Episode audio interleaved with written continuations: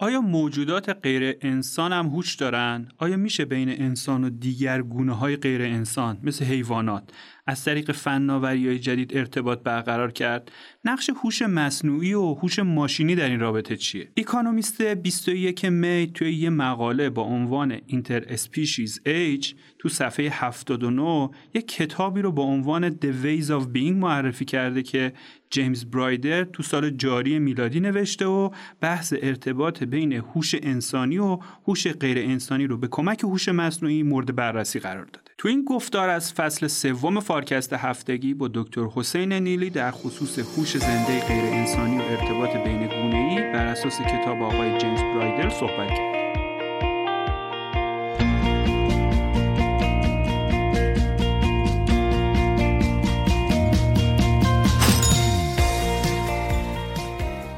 حسین جان سلام. سلام بر شما. بعد خوندن این مقاله برای گفتگوی امروزمون خیلی هیجان زده هستم.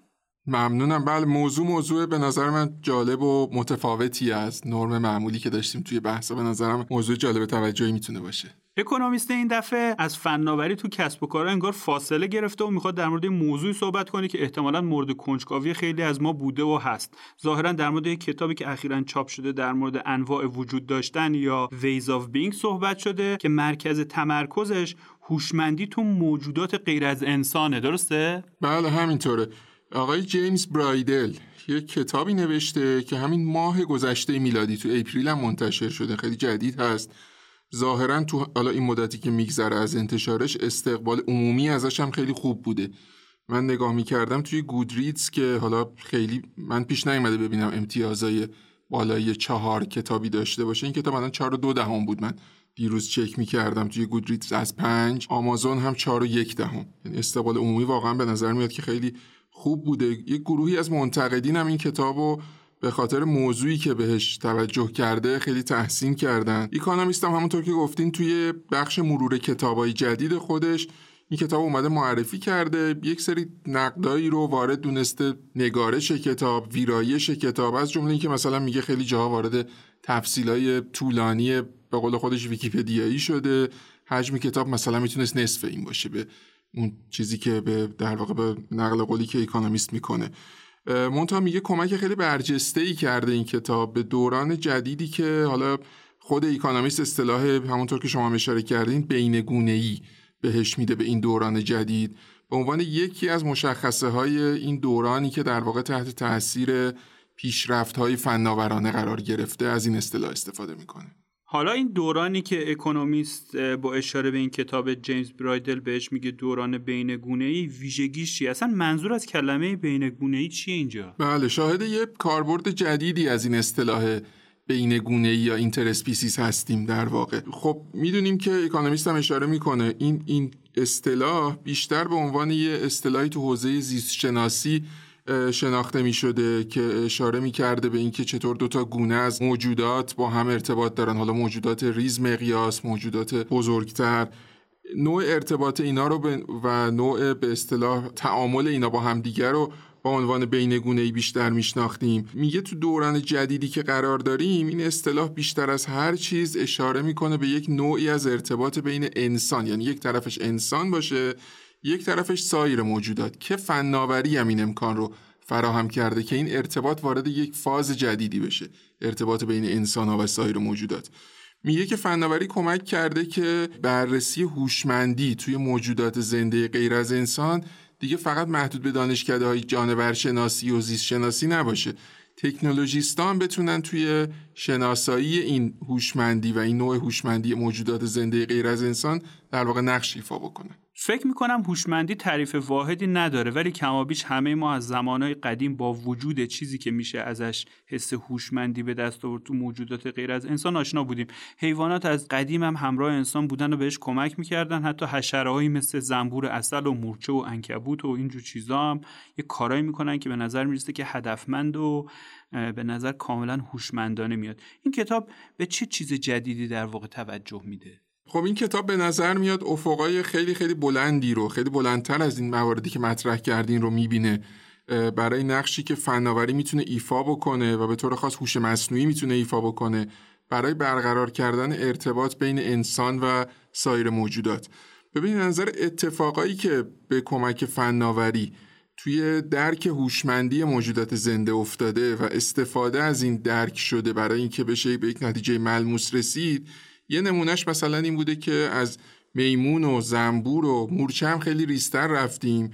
انسان ها رفتن پژوهشگرا رفتن و یک پژوهش های مسمر سمری انجام شده و میشه در یک ارتباط بین رشته‌ای حالا حداقل از دید من جذابی بین متخصصین از یک سمت علوم زیستی و از یک سمت حالا ریاضی، فیزیک و مهندسی.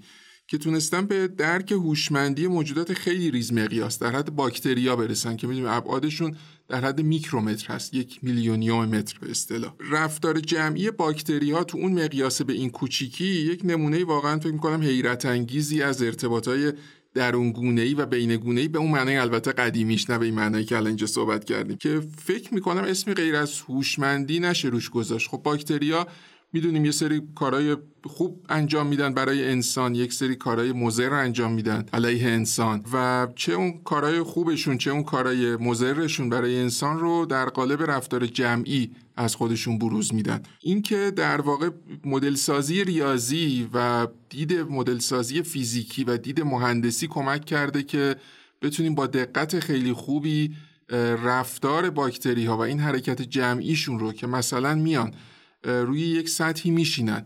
اول یه تکلایه تشکیل میدن. بعد میان سیگنال دهی می‌کنن به گونه های یکسان و گونه های متفاوت. اونها رو به اصطلاح فرا می‌خونن به سمت خودشون. تراکم جمعیتشون از یک حدی که بیشتر شد میان یک ماده چسبناکی ترشح می‌کنن که مثل یک چادری میاد اینا رو در بر می‌گیره و میشه یک موجودی که بهش بیوفیلم میگن.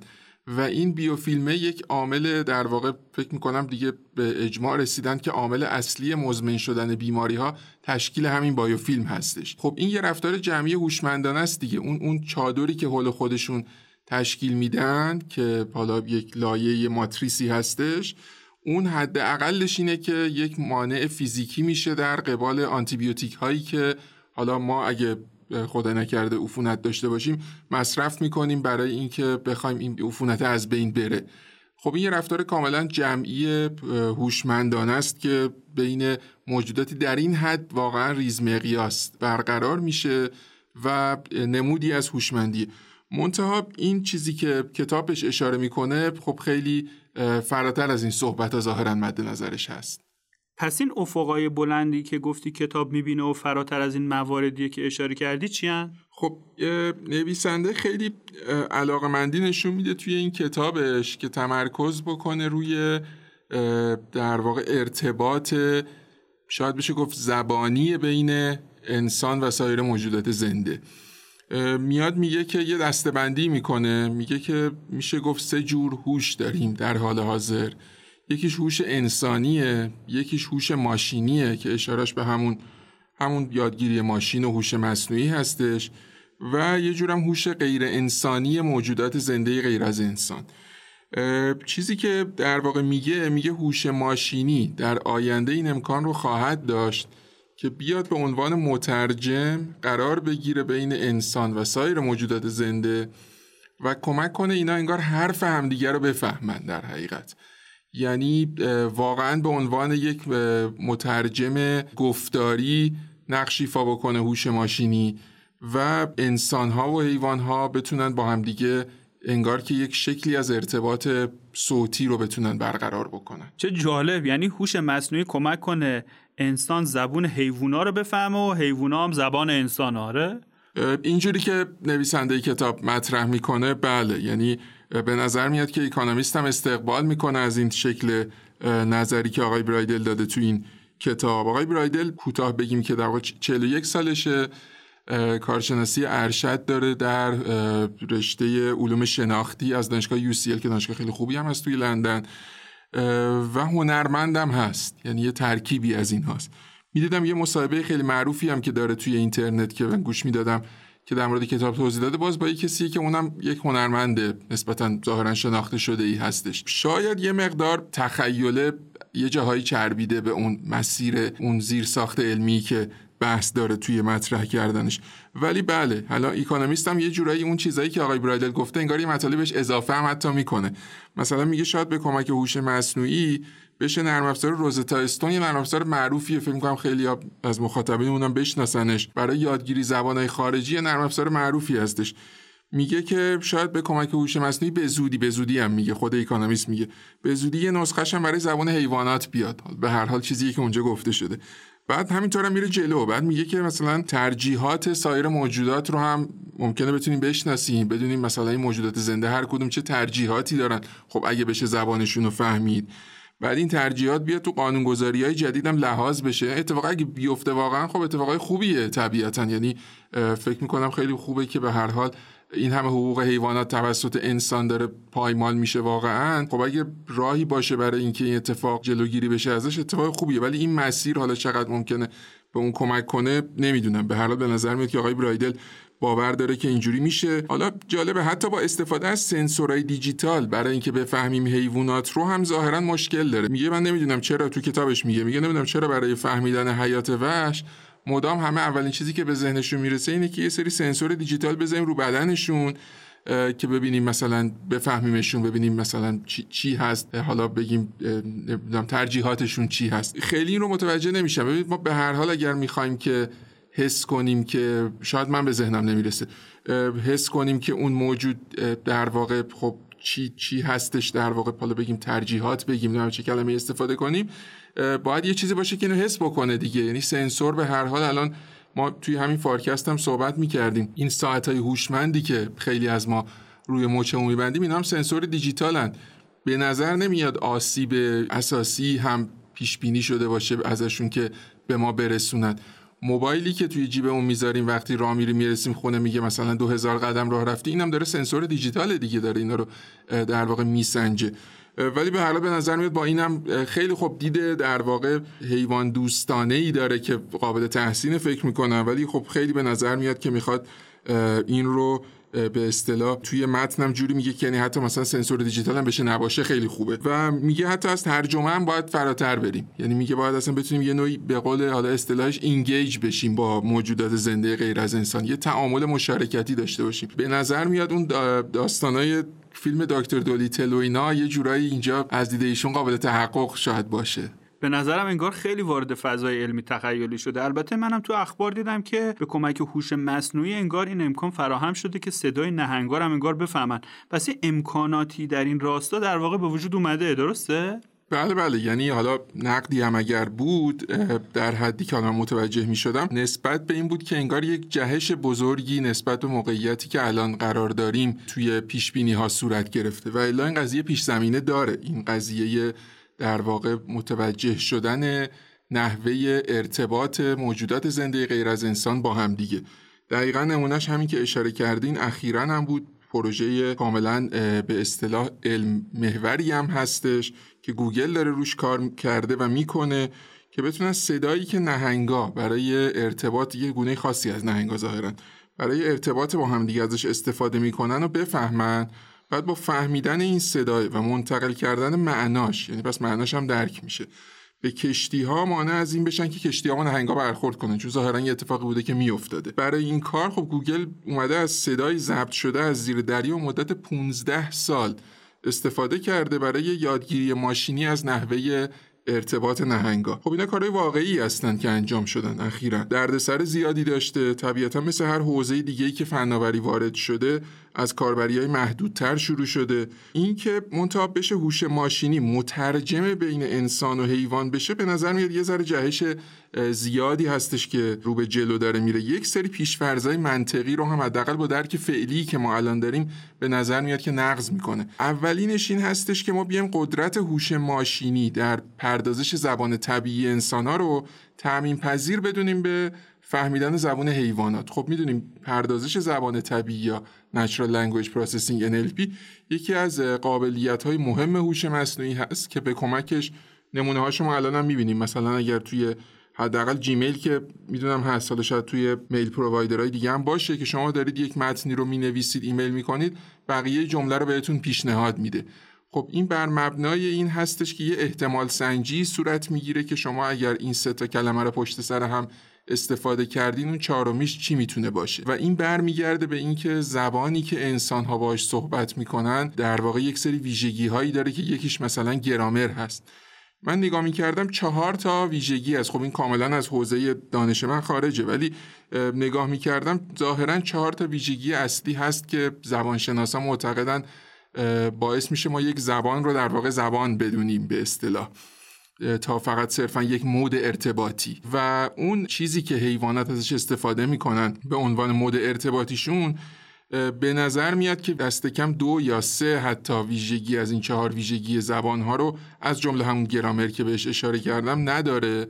مثلا یکیش این بود که زبان یک چیزی که بشه باهاش در مورد اتفاقات گذشته یا آینده هم ارتباط برقرار کرد که به نظر نمیاد. درک فعلی ها حالا طبیعتا علم پیشرفت می‌کنه یه وقت ممکنه مشخص بشه تو یک سری از گونه های جانوری این اتفاق میفته ولی درک فعلی به نظر میاد که نشون میده که اساسا مود ارتباطی حیوانات با هم چیزی نیست که بشه بهش گفت زبان که حالا ما بخوایم بیایم و تازه درکش بکنیم و بعد بیا مترجم بخوایم قرار بدیم و بشه این مترجمه در واقع ارتباط رو برقرار بکنه. با چه داده ای ما می‌خوایم در واقع احیانا شبکه های عصبی مصنوعی رو آموزش بدیم که مثلا این صدا از حیوانات چه معنی رو میده از کجا می‌خوایم اینا رو به دست بیاریم. خیلی چیزا هست که به نظر میاد پیشفرزاییه که این ایده در واقع اون پیشفرزا رو نقض می‌کنه یا این پیشفرزا اون ایده رو یه جورایی میشه گفت که نقض می‌کنه. توضیحات خیلی جالبی بود. پس هوش مصنوعی وارد یه عرصه‌هایی شده که بتونه ارتباط صوتی موجودات زنده غیر از انسان هم بفهمه. شاید این پیشرفتایی که صورت می‌گیره منجر به این بشه که ما حتی حرف حیوانات خانگی هم به کمک همین هوش مصنوعی بفهمیم. و این اتفاق خوبیه هم برای آدما هم برای حیوونا که در واقع ما زندگیمون رو تو کره زمین با اونا سهیمیم و بعضا زبون بسته بودنشون باعث شده که حقوقشون نادیده گرفته بشه و مورد ظلم واقع بشن از سوی آدما. بله فکر می‌کنم توی اینکه این نتیجه به هر طریقی واقعا حالا فناوری یکیشه. بهش برسیم نتیجه مطلوبی هست واقعا هیچ جای شکی وجود نداره. و همونطوری که صحبت کردیم در مسیر رسیدن به این فناوری ظاهرا تونسته کمک هایی هم بکنه. همون مثالی که اشاره کردیم که هوش مصنوعی کمک کرده که بشه صدای نهنگا رو تشخیص داد و این کمک کرده از جلوگیری این که در واقع اینا بخوان برخورد بکنن با کشتی ها نه اتفاق خوبی برای انسان نه اتفاق خوبی برای حیواناته که یه هوش مصنوعی کمک کرده ازش جلوگیری بشه. اگر اینجا نقدی مطرح شد یا موضعی در واقع حس شد این بوده که به هر حال به نظر میاد اینها یه مسیر قدم به قدمی رو طی می‌کنن دیگه. اون چیزی که حس میشه از این کتاب این بود که یه مقدار جهش خیلی سریعی صورت گرفته نسبت به آینده‌ای که فکر می‌کنم مطلوبیتش توش بحث نیست. منتها امکان پذیریش توش به طور جدی بحث هست. حداقل با درک فعلی که یک از زیست شناسی و زبان در واقع یا بگیم مود ارتباطی حیوانات با هم دیگه داریم و دو از, تر از این طرف از اون چه که هوش مصنوعی می‌تونه محقق بکنه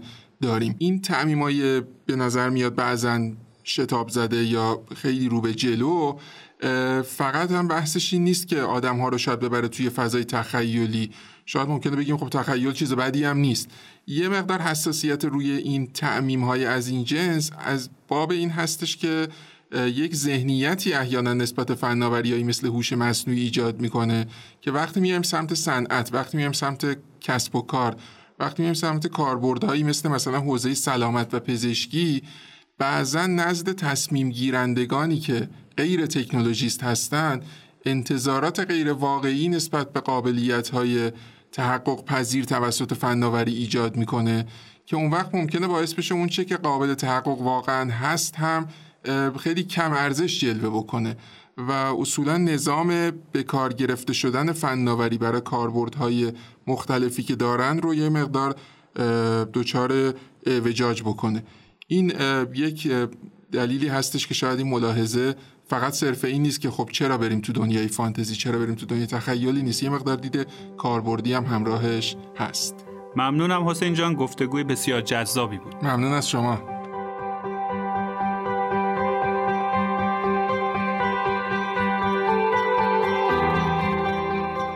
از اینکه تا پایان این گفتگو با ما همراه بودید بسیار ممنونم فارکست با طراحی و برنامه ریزی شرکت مشاور مدیریت رهنمان در استودیو دانشگو تولید میشه و شما می‌تونید پادکست های ما رو تو پلتفرم های پادگیر مثل کست باکس، گوگل پادکست و اپل پادکست بشنوید. حمایت شما از ما در شبکه های اجتماعی مثل لینکدین و اینستاگرام واقعا دلگرم کننده است. من محمد امین نادریان هستم و روزهای خوب و خوشی رو براتون آرزو می‌کنم.